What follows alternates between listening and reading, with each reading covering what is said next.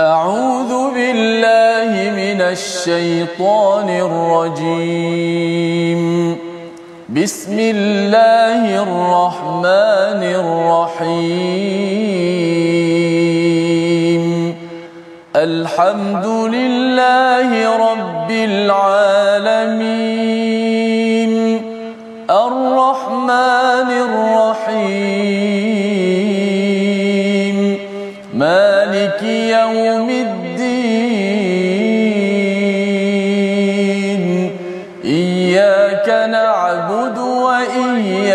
وإياك نستعين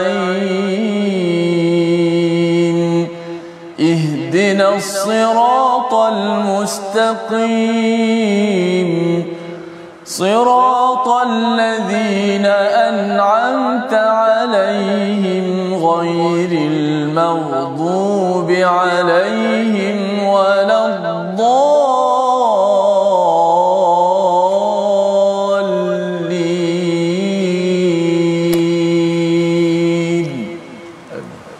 Assalamualaikum warahmatullahi wabarakatuh. Alhamdulillah wassalatu wassalamu ala Rasulillah wa ala alihi wa man wala syada la ilaha illallah syadana Muhammadan abduhu wa rasuluh. Allahumma salli ala sayidina Muhammad wa ala alihi wa sahbihi ajma'in. Amma ba'du. Apa khabar tuan-tuan dan puan yang dirahmati Allah sekalian? Kita bertemu dalam My Quran Time baca faham amal pada hari ini.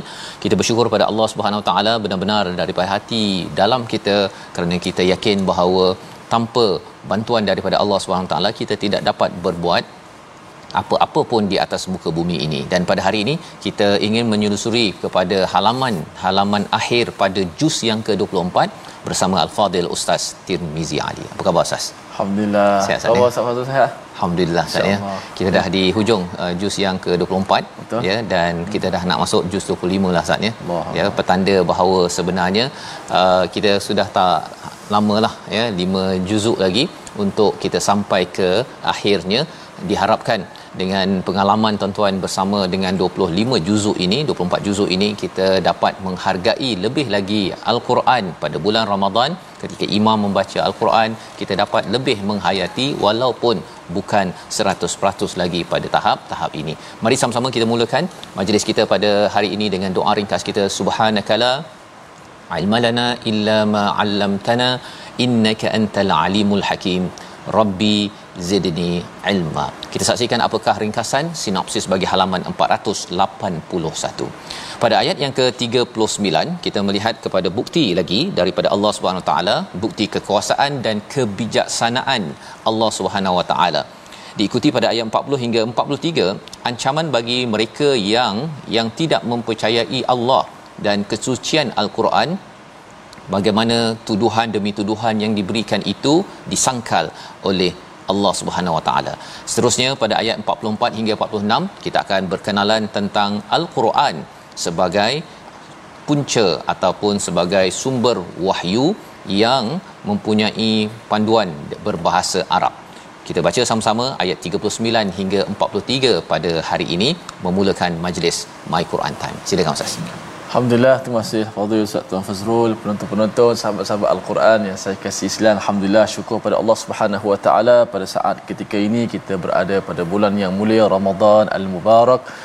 Sudah pastilah uh, kegembiraan kita uh, dapat bersama-sama dengan Ramadan ni sentiasa teruja dan sentiasa rasa tak puas dan kalau boleh kita minta kepada Allah Subhanahu Wa Taala beri kepada kita kekuatan untuk kita terus uh, memecut untuk kita terus kita melipat kali gandakan amalan kita sehingga kepada penghujung Ramadan kerana kita dah nak masuk uh, tak lama lagi sehari dulu lagi kita akan masuk 10 fasa yang terakhir Ramadan mudah-mudahan Allah Subhanahu Wa Taala berikan kepada kita bantu kepada kita untuk tujuan tersebut insya-Allah. Terima kasih kepada sahabat-sahabat terus setia mendoakan My Quran Time kata Ustaz Fazrul dah masuk juzuk 25 dah. Ha, lepas ni tinggal beberapa juzuk lagi. Mudah-mudahan dipermudahkan urusan insya-Allah. Kita baca ayat 39 hingga 43 surah Fussilat. أعوذ بالله من الشيطان الرجيم ومن آياته أنك ترى الأرض خاشعة فإذا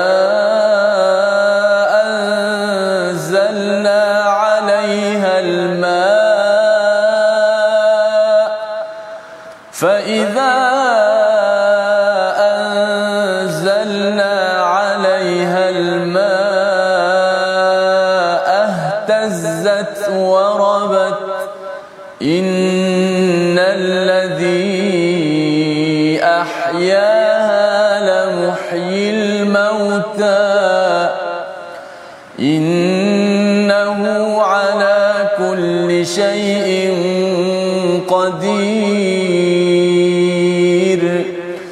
إن الذين يلحدون في آياتنا لا يخفون علينا. أفمن يلقى في النار خير أم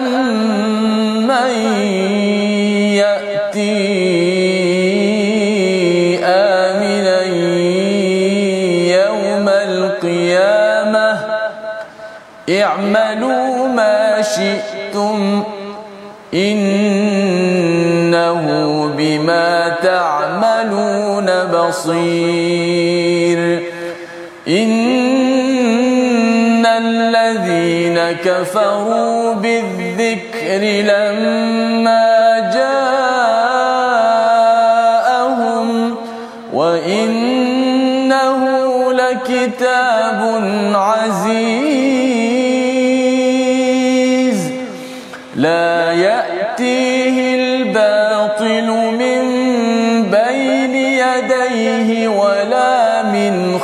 خلفه تنزيل من حكيم حميد.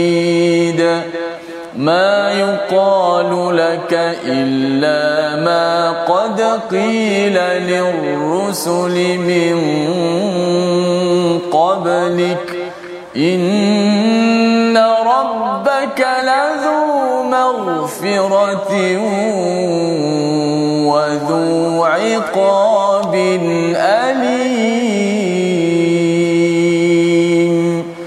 Sadaqallahul azim. Sadaqallahul azim itulah bacaan daripada ayat 39 hingga ayat yang ke-43 dan sebagaimana eh, kita baca semalam bahawa di bahagian hujung halaman 480 semalam kita membaca ayat-ayat Allah tuan-tuan ya. Iaitu kebesaran-kebesaran Allah matahari dan bulan bukan untuk kita menyembah bulan dan matahari tetapi kita perlu beribadah menyembah kepada pencipta bulan dan matahari. Jangan jangan takbur jangan sombong. Itu yang diingatkan Allah dalam dalam uh, halaman 480 dan pada hari ini halaman 481 Allah memberitahu lagi kepada kita ya satu lagi kebesaran Allah ya. Dan bercakap tentang kebesaran Allah ini inilah isi dakwah yang diserukan. Bila Allah menyatakan semalam ya semalam kita baca ustaz ya waman ahsanu qaulan mimman da'a ila Allah ya. Siapa lagikah perkataannya yang lebih baik daripada mereka yang mengajak orang kepada Allah Subhanahu Wa Taala. Jadi Allah beritahu akhlaknya. Akhlaknya jangan kena merendah diri, jangan rasakan bahawa kita ni pentadabbur yang bercakap kitalah yang lebih baik daripada orang lain ataupun kita melekeh-lekehkan kepada orang yang sedang mendengar ya itu bukan kaedahnya di mana sebenarnya kita sama-sama mengambil zikr peringatan daripada daripada al-Quran. Apa yang saya cakap sebenarnya peringatan itu bukan hanya untuk tuan-tuan tetapi untuk diri saya. Dan ini yang diajarkan dalam dalam halaman 480 jadi kita menyambung apakah isi dakwah lagi? Wa min ayatihi annaka taral ard ya iaitu salah satu kebesaran Allah kamu melihat bumi itu khasyiah apa maksud khasyiah tandus gersang. Ya tidak ada tanaman langsung. Kemudian fa idza anzalna 'alaihal ma apabila turun hujan ya air hujan ihtazzat warabat. Dia bergerak ya maksudnya kalau kita lihat dalam uh, sains ustaz ya bila air datang itu sebenarnya ada mineral yang dibawakan dan ia pergi kepada kepada biji benih ataupun uh, tumbuhan yang tak hidup lagi akhirnya ia akan mula berputik dan akhirnya akan membesar menjadi menjadi uh, satu tanaman. Warabat itu maksudnya ialah dia membesar. Baik. Innalladhi ahya hal ahyaha lamuhyil mauta iaitu sesungguhnya sesungguhnya uh, ia bergerak Allah lah yang menghidupkan bumi dan pasti dapat menghidupkan yang mati. Sesungguhnya dialah yang maha berkuasa. Daripada fenomena itu daripada apa yang berlaku tanah tandus tidak ada apa-apa tetapi bila diletakkan biji benih ataupun kadang-kadang tak ada biji benih pun Ustaz ya ada yang binatang makan buah dia terus saja baling je biji benih ataupun kadang-kadang tak ada biji benih tumbuh juga uh, tumbuhan di kawasan yang tandus itu maka itu adalah cara bagaimana kita mengambil pelajaran mengambil pelajaran. Kita ajak kepada orang-orang yang kita dakwahkan kata bahawa tanah tandus pun boleh tumbuh tanaman daripada air yang turun daripada langit. Sesungguhnya Allah yang sama boleh menghidupkan yang mati satu di dunia ini daripada langit turunnya wahyu yang akan menghidupkan hati-hati yang mati. Jadi kalau kita rasakan bahawa orang itu degil ada kawan kita yang tak boleh makan saman macam-macam lah perangai dia Quran datang daripada langit ini ia boleh menghidupkan hati yang mati. Dan lebih daripada itu bila sampai di akhirat nanti kita akan yakin bahawa mudah bagi Allah untuk menghidupkan balik kita yang yang mati yang diletakkan yang berada dalam dalam kubur. Innahu ala kulli syai'in qadir. Allah menyatakan sesungguhnya pada setiap syai pada setiap sesuatu itu Allah amat-amat berkuasa.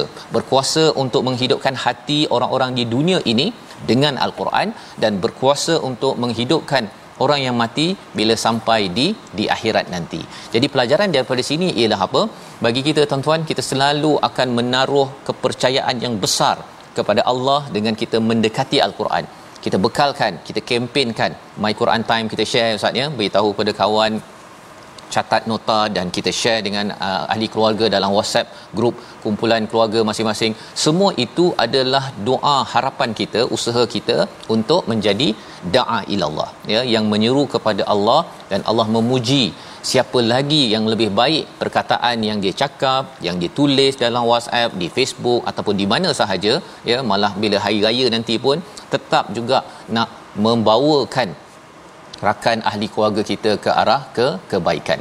Ayat yang ke-40 Allah menyatakan pula satu kumpulan lain. Ha, satu kumpulan tadi maksudnya yang menghargai, melaksanakan dakwah, mengajak orang ke arah kebaikan. Tetapi satu lagi kumpulan adalah kumpulan yang yulhidun. Innal ladzina yulhiduna fi ayatina iaitu mereka yang menyimpang. Yulhidun ini daripada perkataan lahat ustaz ya. Hmm. Ya kalau kita masuk dalam liang lahat tu dia tanah lepas tu dia ada ke tepi tu kan baru dimasukkan jenazah. Maka bila istilahnya yulhidun di sini adalah orang yang sepatutnya lurus berinteraksi dengan ayat-ayat Allah tetapi dia membengkokkannya. Dia menyimpangkannya kerana apa? Kerana dia cuba untuk sombong dan dia cuba untuk menyembunyikan sesuatu. Tetapi Allah menyatakan apa? La yakhfauna alaina. Ya orang-orang yang menyimpang daripada ayat-ayat kami mereka tidak boleh me- menyembunyikan mana-mana pun daripada amalan mereka mereka akan diberi apa? Afaman yulqa fin nari khairun amman yati aminan yaumal qiyamah. Allah kata mereka yang nak sembunyikan ini sembunyikan keburukan yang mereka buat itu apakah sama dengan mereka yang ataupun yang diberikan neraka berbanding dengan mereka yang diberikan keimanan keamanan? Ha, bukan keimanan keamanan pada hari hari kiamat. Adakah sama? Sudah tentunya tak sama orang yang ada rumah tak ada rumah pun dah tak sama. Apatah lagi kalau kita bercakap tentang rumah yang bagus aman ya sentosa berbanding dengan api neraka yang penuh dengan kepanasan dan kedahsyatan. Jadi di situ disambung lagi i'malu masyitum iaitu buatlah apa yang kamu suka kerana balasannya sudah jelas innahu bima ta'maluna basir sesungguhnya Allah itu amat melihat kepada apa yang kamu kamu buat. Apa yang kita buat tuan-tuan, kita membaca al-Quran, kita bercakap perkara yang baik, Allah nampak. Allah nampak apa yang kita sedang buat. Walaupun kadang-kadang kita buat baca Quran sembahyang tarawih, kadang-kadang kita rasa macam tak ada orang nampak Ustaz kan ya. ataupun kita rasa macam mengantuk ni, ha dah letih lah pun rasa nak tidur balik. Mungkin bagi setengah ialah mak mertua tak nampak, ayah tak nampak, ataupun kalau adik-adik yang duduk di asrama yang mendengar mengikuti program ini ayah tak nampak cikgu tak nampak pada hujung minggu boleh tidur daripada daripada pukul 12 sampai pukul 12 tengah hari esoknya. Tetapi innahu bima ta'maluna basir Allah nampak. Ya Allah nampak. Itu membina satu satu tanggungjawab dalam diri kita bila kita tahu bahawa Allah nampak bila kita beriman dengan perkara ini. Itu sebabnya pada ayat yang ke-41 Allah menjelaskan sekali lagi apa sebab seseorang itu uh, dia jauh daripada daripada hidayah. Ayat 41 kita baca sekali lagi untuk sama-sama kita ingatkan pada diri kita jangan sampai kita mengabaikan isi kandungan ayat ini. Silakan Ustaz. Baik kita baca pada ayat 41 mudah-mudahan kita tidak menjadi seperti golongan ini.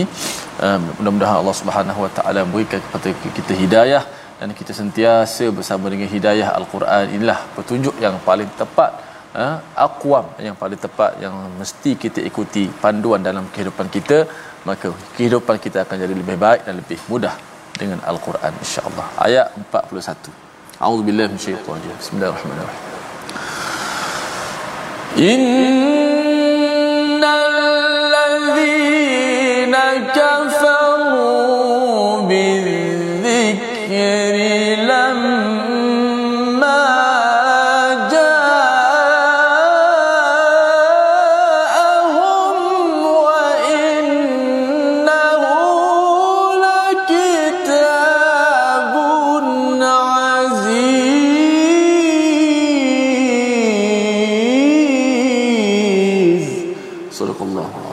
Al-Azim ayat ke-41 ini sesungguhnya orang-orang yang mengingkari Al-Quran ketika itu disampaikan kepada mereka mereka pasti akan celaka dan sesungguhnya Al-Quran itu adalah kitab yang mulia. Kalau kita baca terjemahan ini macam tergantung Ustaz ya. Tergantung terutama bahagian pertama tu innal ladzina kafaru bidzikri lamma ja'ahum. Sesungguhnya orang yang kafir itu dengan Al-Quran ketika ia datang. Ha, itu saja ayat dia. Ya. Di hujung itu dan sesungguhnya Quran itu adalah kitab yang amat-amat mulia. Jadi apa maksud di sebalik ayat yang awal tadi itu ayat 41 iaitu Allah me, menemplak dan Allah menyatakan satu perkara kemurkaan kepada orang-orang yang kafir. Dia macam seorang ayah lah Ustaz kalau dia marah pada anak dia tu dia Allah memang marah kamu kena belajar betul-betul. Sampai situ aja. Kan? Sambil cakap dan begitu itu aja. Dia macam ayat tergantung tapi tak boleh nak sambung sambung lagi tu memang kena macam-macam lah si anak tersebut mungkin dia buat perangai dan dimarahi oleh si ayah walillahi masalul a'la. Ya bagi Allah Subhanahu Wa taala orang yang kafir bila mereka itu diberikan az-zikr itu adalah nama lain bagi al-Quran. Mengapa dinamakan az-zikr? Iaitu peringatan. Peringatan ini kerana apa? Kerana kita ini semua di alam roh dalam surah al-a'raf kita sudah pun belajar bahawa semua roh ini sudah pun mengakui syahadah kepada Allah sebagai Tuhan.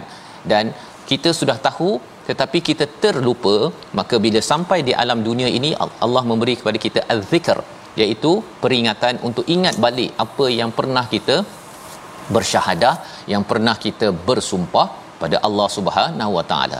Jadi orang-orang kafir adalah orang-orang yang bila datang kepada mereka zikir ini dot dot dot lebih kurang begitu maksudnya apa mereka ini tidak menghargai mereka tidak tahu bahawa sebenarnya az-zikr ini adalah untuk membawa mereka menjadi mulia. Kerana apa? Di hujung itu Allah beritahu wa innahu lakitabun aziz. Dan sesungguhnya benar-benar kitab al-Quran itu adalah yang amat amat mulia yang penuh dengan aziz ataupun izzah. Siapa yang bersama dengan al-Quran dia akan dimuliakan. Ya seperti mana kita tahu Nabi Muhammad sallallahu alaihi wasallam Jibril ketua malaikat kerana al-Quran kita tahu bulan Ramadan kerana al-Quran malam al-Qadar juga kerana turunnya al-Quran. Jadi bila kita bersama al-Quran kita akan dimuliakan. Malah kita tak perlu pun untuk melindungi Quran. Sebenarnya Quran yang melindungi kita ustaz ya. Bila kita baca Quran akan melindungi kita daripada idea-idea songsang, daripada stres yang melampau, daripada pelbagai masalah kerana kitab ini Allah kata aziz ya iaitu amat-amat mulia, amat-amat ada izzah daripada Allah Subhanahu Wa Taala. Dan ayat yang ke-42 itu Allah menyatakan dengan al-Quran ini apa yang berlaku tidak akan didatangi oleh kebatilan baik daripada depan maupun daripada belakang maksudnya masa lepas masa de- akan datang bila kita dah bersama dengan al-Quran ini tidak akan kita ini di di dimasuki oleh kebatilan ya yang batil itu bila seseorang tu tak baca Quran Ustaz ataupun dia baca Quran dia baca satu dua ayat lepas tu dia kata ah sebenarnya rasul dalam ayat ini sayalah tu ha begitu kan pasal dia tak baca keseluruhan. Bila seseorang baca secara keseluruhan, tidak mungkin didatangi kebatilan. Itu sifat al-Quran, ya.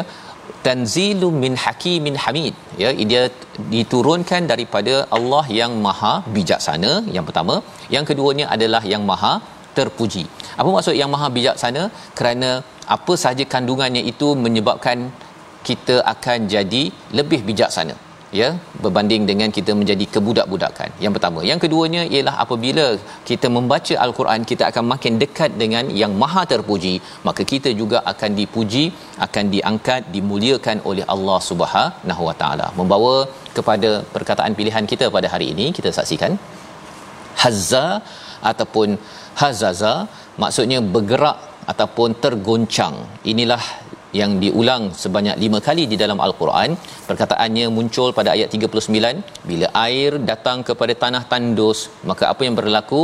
Mineral di dalamnya itu bergerak ihtazzat ihtazzat dan akhirnya warabat ya mineral sampai dan akhirnya tumbuh-tumbuhan biji benih yang ada tumbuh tunas akhirnya menjadi pohon yang memberi buah manfaat kepada dunia apabila kita mendapat wahyu kita akan bergetar dan selepas itu akan bangkit jiwa kita yang yang melahirkan pokok yang rendang melahirkan buah pada setiap masa.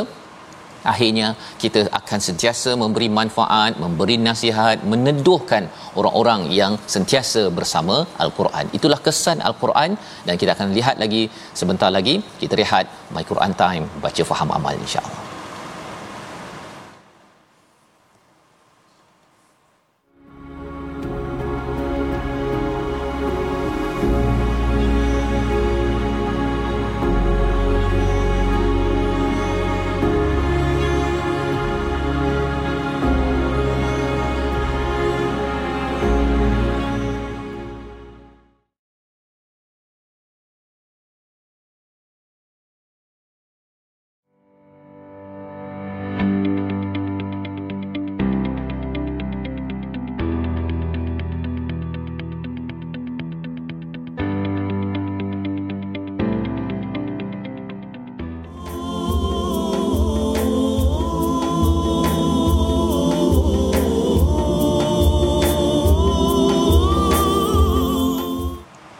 فيا رب بالقرآن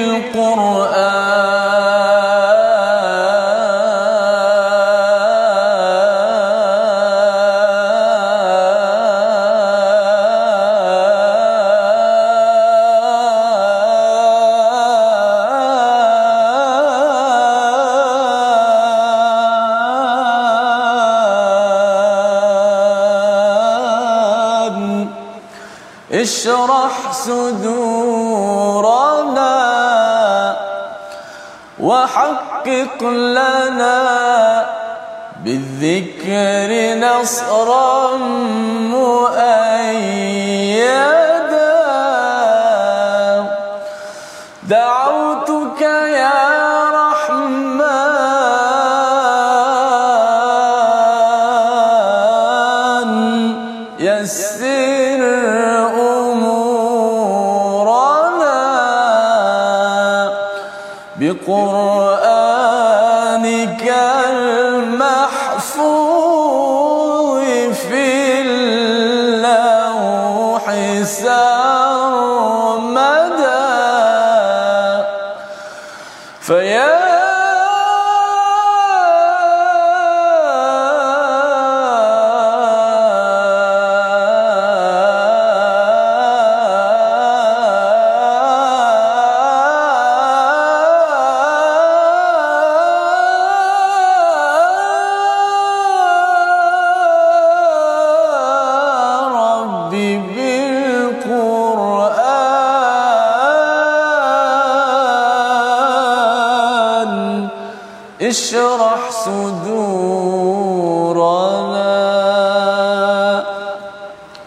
kami dengan Al-Quran maka terangkanlah hati kami dan jadikanlah Al-Quran itu sebagai pertolongan yang hebat buat kami.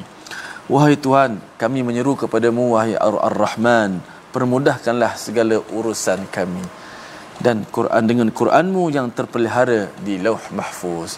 Ini sebahagian daripada uh, bit-bit qasidah berkaitan dengan Al-Quran bila kita berada pada bulan Ramadan dia juga dikenali sebagai Syahrul Quran, bulan yang Al-Quran, bulan yang sangat dekat dengan Al-Quran, Ramadan Al-Quran tidak boleh dipisahkan. Alhamdulillah sahabat-sahabat sekalian. Jom kita nak belajar sedikit tajwid sebelum kita nak meneruskan lagi halaman ke 481.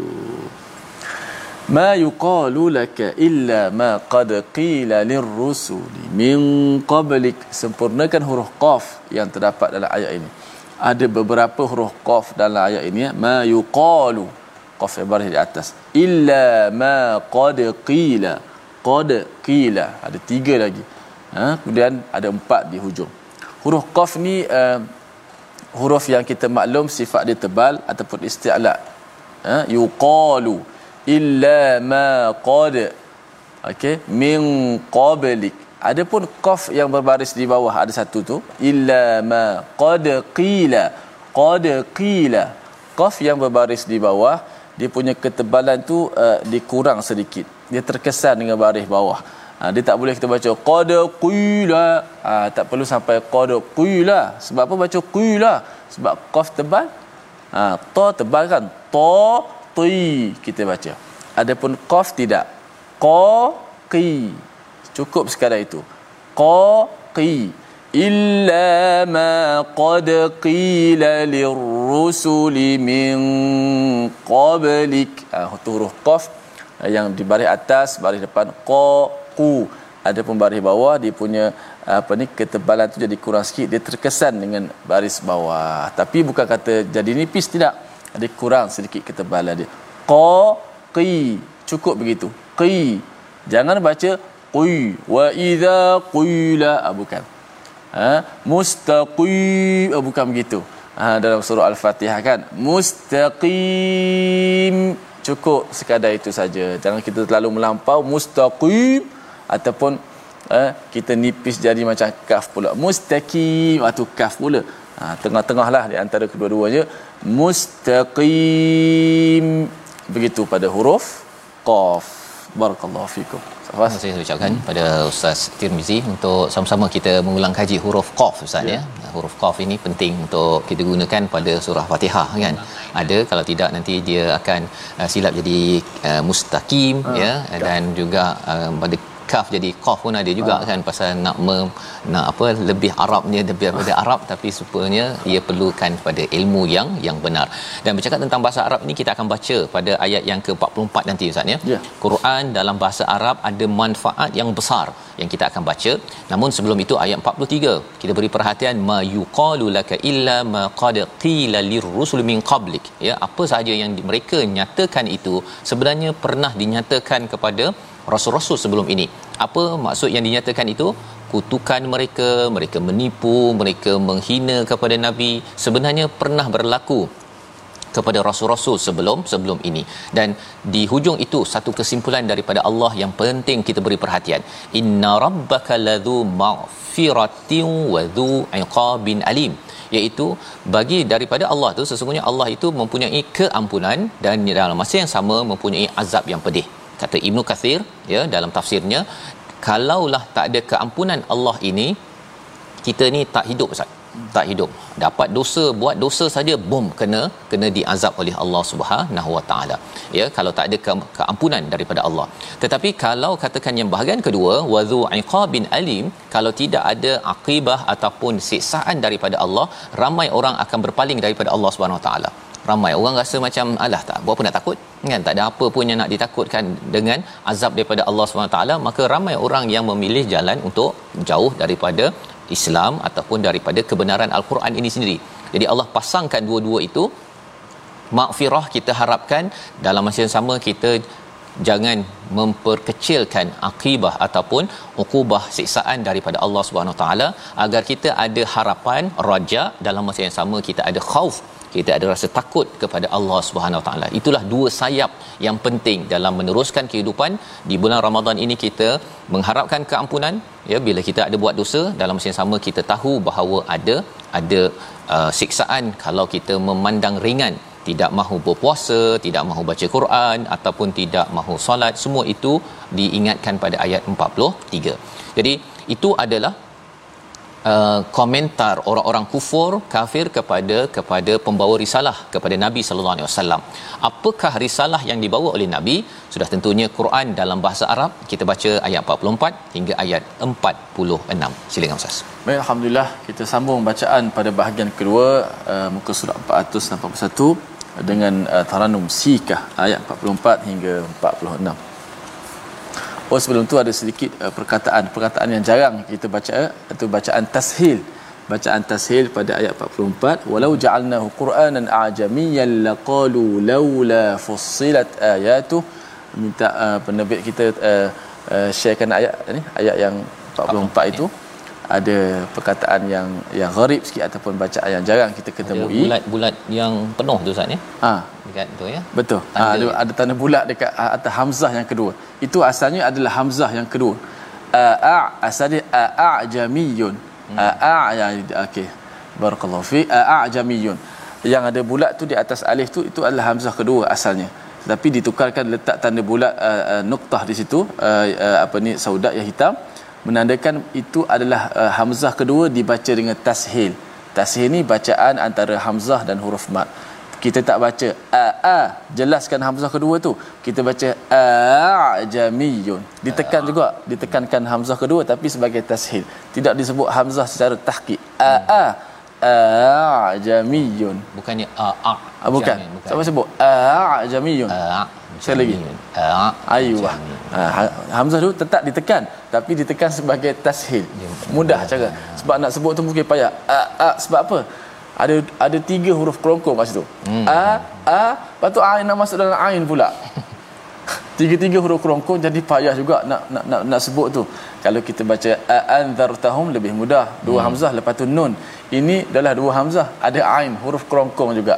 Jadi situ baca imam kita membaca satu tempat saja membaca dengan tashil a'jamiyyun wa arabi. Okey. Jom kita mula baca. Auzubillahi minasyaitanir rajim.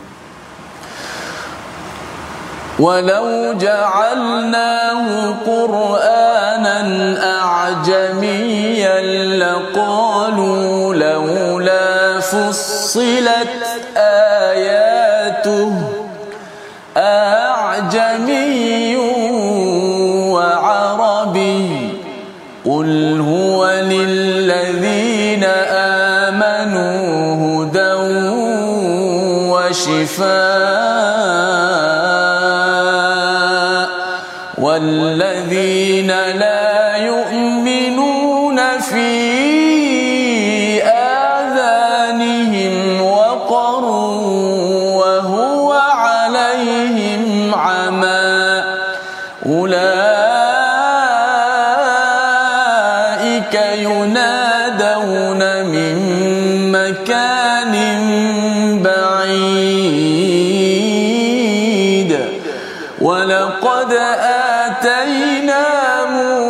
الكتاب فاختلف فيه.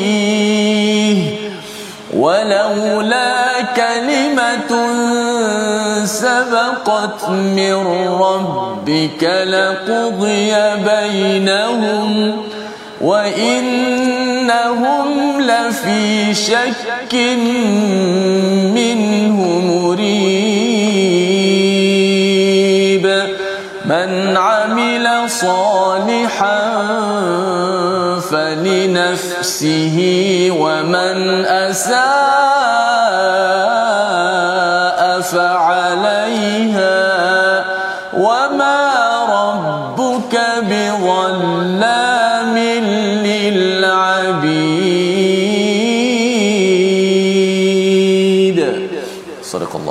Surah Al-Nazim gitulah bacaan daripada ayat yang ke-44 hingga 46 untuk sama-sama kita melihat kepada apakah risalah ya. Kita bercakap tentang dakwah ya. Wa man ahsana mimman da'a ila Allah jadi Allah bercakap tentang akhlaknya itu dan kemudian diberikan penekanan bagaimana Nabi sallallahu alaihi wasallam dalam dakwah berhadapan dengan dengan cabaran-cabaran.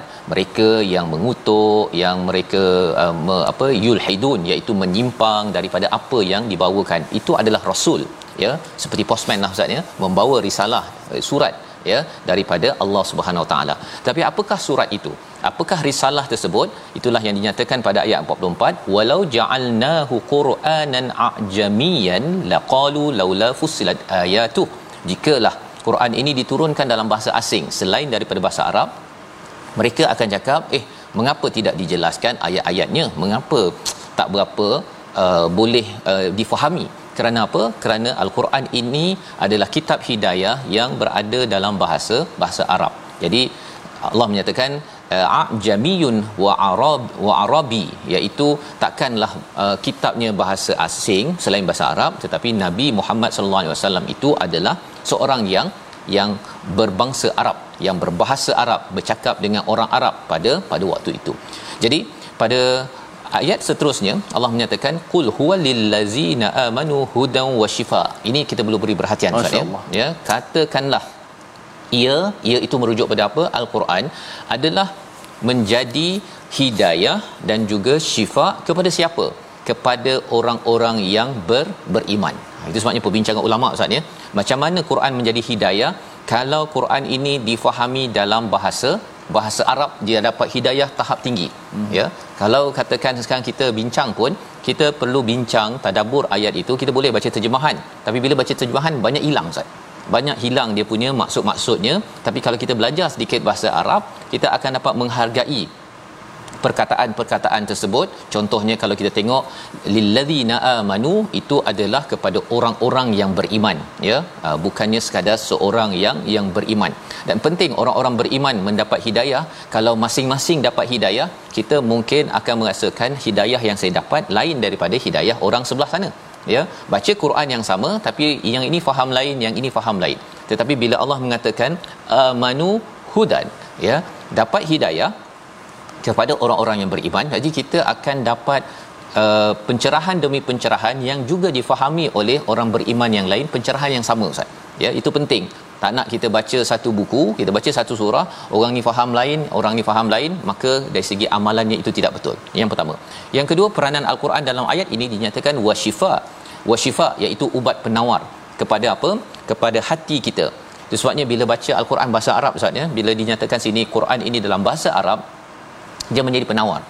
Baca sahaja pun dia jadi penawar kepada apa kalau kita baca dia jadi penawar kepada uh, sifat dalam hati contohnya uh, dengki contohnya uh, depression tertekan contohnya ataupun mungkin kita rasa takut ya. Kita rasa was-was ataupun kita rasa macam sampai tak boleh tidur pun syifa itu akan memberi kesan kepada kepada orang yang yang membacanya. Tapi syaratnya mestilah bahasa Arab.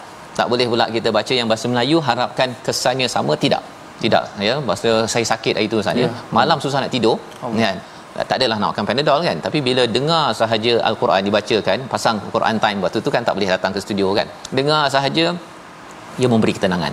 Dan malah kita tidak berfikir secara horizontal. Maksudnya ialah bila nak baik bila nak baik. Kan begitu kan? Bila dah makan ubat dengan sakitnya kita akan rasa bila nak baik bila nak baik. Tetapi bila kita macam, dengar dia, Quran dia macam macam bius juga dia macam bius. Ha. dia macam bius. Kerana apa? Kerana kita bawa fikir dibawa pemikiran kita ke langit kan kita berfikir benda yang kalau tidak kita fikir bila nak sembuh bila nak sembuh bila nak kurang sakit. Tapi rupa-rupanya Allah bawa kita dalam al-Quran ini pergi ke akhirat pergi ke sana pergi ke sini itulah kesan syifa ya sehingga kan kita berbanding dengan hanya berfokuskan kepada penakut kita. Contohnya Al-Quran akan mendidik kita akhirnya kita akan jadi bangkit. Seperti mana kita baca surah Ghafir sebelum ini kita tengok bahawa eh pemuda ini duduk zaman Firaun tetapi berani pula dia bercakap bercakap bercakap untuk membuktikan kebenaran. Eh saya pun mesti buat sesuatu tak panjang pendek. Saya mesti bangkit sebagai bukti bahawa saya ini bersyahadah kepada Allah Subhanahu Wa Taala. Itu kesan bila Quran ini dibacakan malah dengan uh, baca, uh, suara yang bagus ustaz ya dia akan memberi kesan terapi kepada kepada hati kita. Walladzina la yu'minun. Mereka yang tidak beriman pada telinga mereka ada sumbat dan pada mereka itu ada buta. Ama ini adalah buta tidak nampak petunjuk daripada Allah Subhanahu taala. Dia orang lain mungkin rasakan bahawa dengki marah ini adalah sebagai satu perkara yang negatif bagi dia. Dia kata kalau saya tak uh, dengki itu bukannya uh, manusia. Ha dia kata. Sampai tahap gitu dia membuat falsafah-falsafah yang kita pun rasa rasa pelik ya. Apabila kita ada hidayah. Tetapi orang yang ama orang yang buta dia rasakan bahawa kalau dia nak rasa uh, dia nak menggoda apa istilahnya nak uh, nak uh, kacau orang lain maksudnya ataupun dia nak uh, bercakap pasal hal orang lain. Dia rasakan bahawa normal lah kita cakap pasal orang lain kutuk-kutuk sikit uh, kongsikan kelemahan orang lain. Itu biasa. Kerana kerana hatinya itu tidak nampak bahawa itu adalah satu perkara yang kurang ataupun salah. Ulaika yunaduna mim makanin ba'id. Perkara ketiga bagi orang yang tidak percaya kepada al-Quran seperti yang tadi satu ada sumbat dia tidak dapat uh, mendengar dengan baik dia tidak nampak petunjuk. Dan yang ketiganya ialah dia seperti diseru daripada tempat yang jauh. Apa maksudnya? Kalau contoh ustaz ya kalau katakan kita marah seseorang hmm. orang tu dekat dia tapi kadang-kadang kita akan menjerit. Macamlah orang tu jauh sangat ke sana. Ya? Pasal apa? Pasal pada waktu itu hati kita ini ada masalah dengan orang di depan. Ha, kalau katakan saya ayah ke sebagai ibu ke kalau kita marah kita menjerit. Menjerit orang anak tu kat depan je mengapa jadi begitu? Kerana hati itu jauh daripada anak. Kalau hati dekat walaupun anak itu berbuat salah kita tetap juga okey okey okey ha, kemaskan ataupun sapukan elok-elok. Tak apa itu yang penting anak abah tidak tidak cedera contohnya. Itu adalah tanda hati yang dekat. Apabila seseorang itu seperti diseru daripada tempat yang jauh Quran dekat Allah dekat.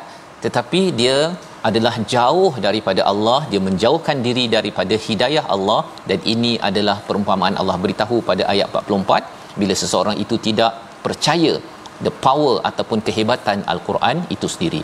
Dan bercakap tentang bagaimana interaksi dengan kitab ini ada cabaran. Cabaran itu dirakamkan pada ayat 45 dalam sejarah Nabi Musa alaihi salam. Kita baca ayat 45 bersama al-Fadil Ustaz Tirmizi.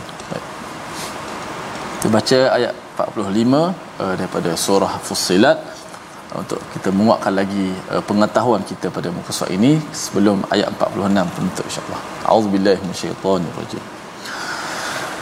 ولقد آتينا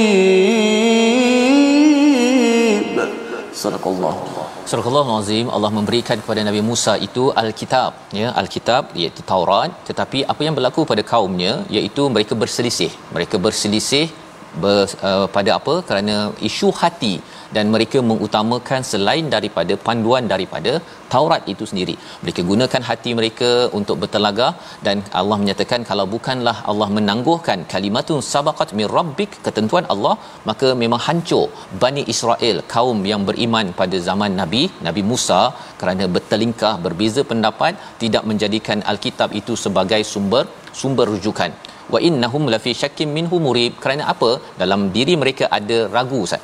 Ragu dan bila ragu dia murib. Dia akan menyebabkan orang lain ragu juga. Dia kata alah tak adalah jawapan dalam Quran tu. Kita pakai je pendapat kita apa sebagainya. Mereka saling saling mempengaruhi antara satu sama lain. Dan itu adalah tragedi pada zaman Nabi Musa. Boleh juga berlaku pada zaman ini. Yang kita doakan pada Allah Subhanahu Wa Taala agar kita ini sentiasa ya mendalami Quran mendekati Quran kesannya kita beramal soleh dalam ayat 46 kerana manfaatnya untuk kita. Tetapi kalau buat uh, keburukan kesannya juga atas kita dan Allah tidak pernah menzalimi Allah bagi panduan untuk kita sama-sama berjaya terus sampai ke ke syurga. Membawa kepada resolusi kita pada hari ini. Yang pertama jangan menyeleweng ayat-ayat Allah dan mentakwilnya secara batil yang kedua, Al-Quran itu ubat dan penyembuh, maka kita manfaatkannya setiap hari dan terus berusaha melakukan amal kebaikan. Kita berdoa, Ustaz. Bismillahirrahmanirrahim. Alhamdulillahirrabbilalamin. Wassalatu wassalamu ala ashrafil anbiya wal musallin wa ala alihi wa sahbihi ajma'in. Allahumma rahamna bil Qur'an waj'alhu lana imaman wa nuran wa hudan wa rahmah. اللهم ذكرنا منه ما نسينا وعلمنا منه ما جهلنا وارزقنا تلاوته آناء الليل وأطراف النهار واجعله لنا حجة يا رب العالمين وصلى الله على سيدنا محمد وعلى آله وصحبه وسلم والحمد لله رب العالمين Amin amin ya rabbal alamin. Moga-moga Allah mengabulkan doa kita pada hari ini ustaznya dan tuan-tuan jangan lupa untuk uh, bersama tabung gerakan al-Quran untuk kita menyumbang ya membanyakkan amal kita, amal soleh seperti mana ayat 46 sebentar tadi. Moga-moga ia menjadi satu satu usaha tanda kita ini memperjuangkan Quran bahasa Arab yang kita baca dan lebih daripada itu jangan lupa World Quran Hour yang akan berlangsung pada 26 April ya 24 Ramadan nanti minggu depan hari Selasa pada jam 12 tengah hari. Waktu itu tidak ada page baru tapi kita akan berkenalan dengan surah sajdah sekali lagi dan kita pastikan ajak kawan kita ramai-ramai menonton pada jam 12 tengah hari 26 April Ustaz ya. Insyaallah Ustaz Tamizi ada Ustaz Tirmizi ada ya dengan kori-kori lain. Dan insyaallah kita bersama insyaallah terus besok kita bersama My Quran Time baca faham amal insya-Allah. Insya-Allah.